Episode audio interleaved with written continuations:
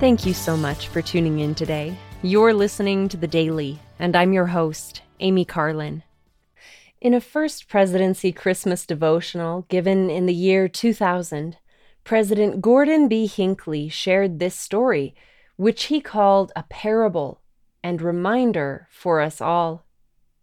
Years ago, there was a little one room schoolhouse in the mountains of Virginia where the boys were so rough that no teacher had been able to handle them.